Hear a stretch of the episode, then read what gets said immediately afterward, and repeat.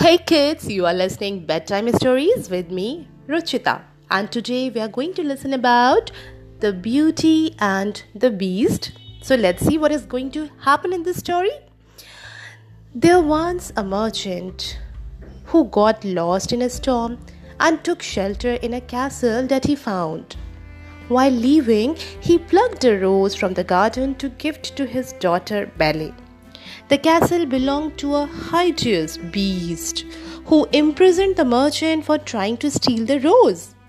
The merchant begged to be set free and told the beast he only wanted the rose for his daughter Belle.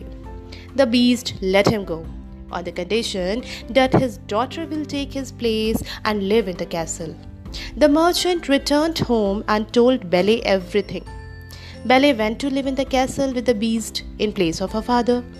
The beast fell in love with the beautiful Belle, who realized that the beast was very good natured and not vicious. One day, Belle asked permission to go see her father. When she left, the beast felt heartbroken. Belle returned to the castle to see that the beast was dying. She held the beast and cried, admitting that she loves him. All of a sudden, the beast turned into a handsome prince. He was cursed by a witch that he would remain a beast until a woman truly loved him despite his hideous looks. When Belle said she loved the beast, the witch's curse was broken. The prince and the Belle got married and lived happily ever after.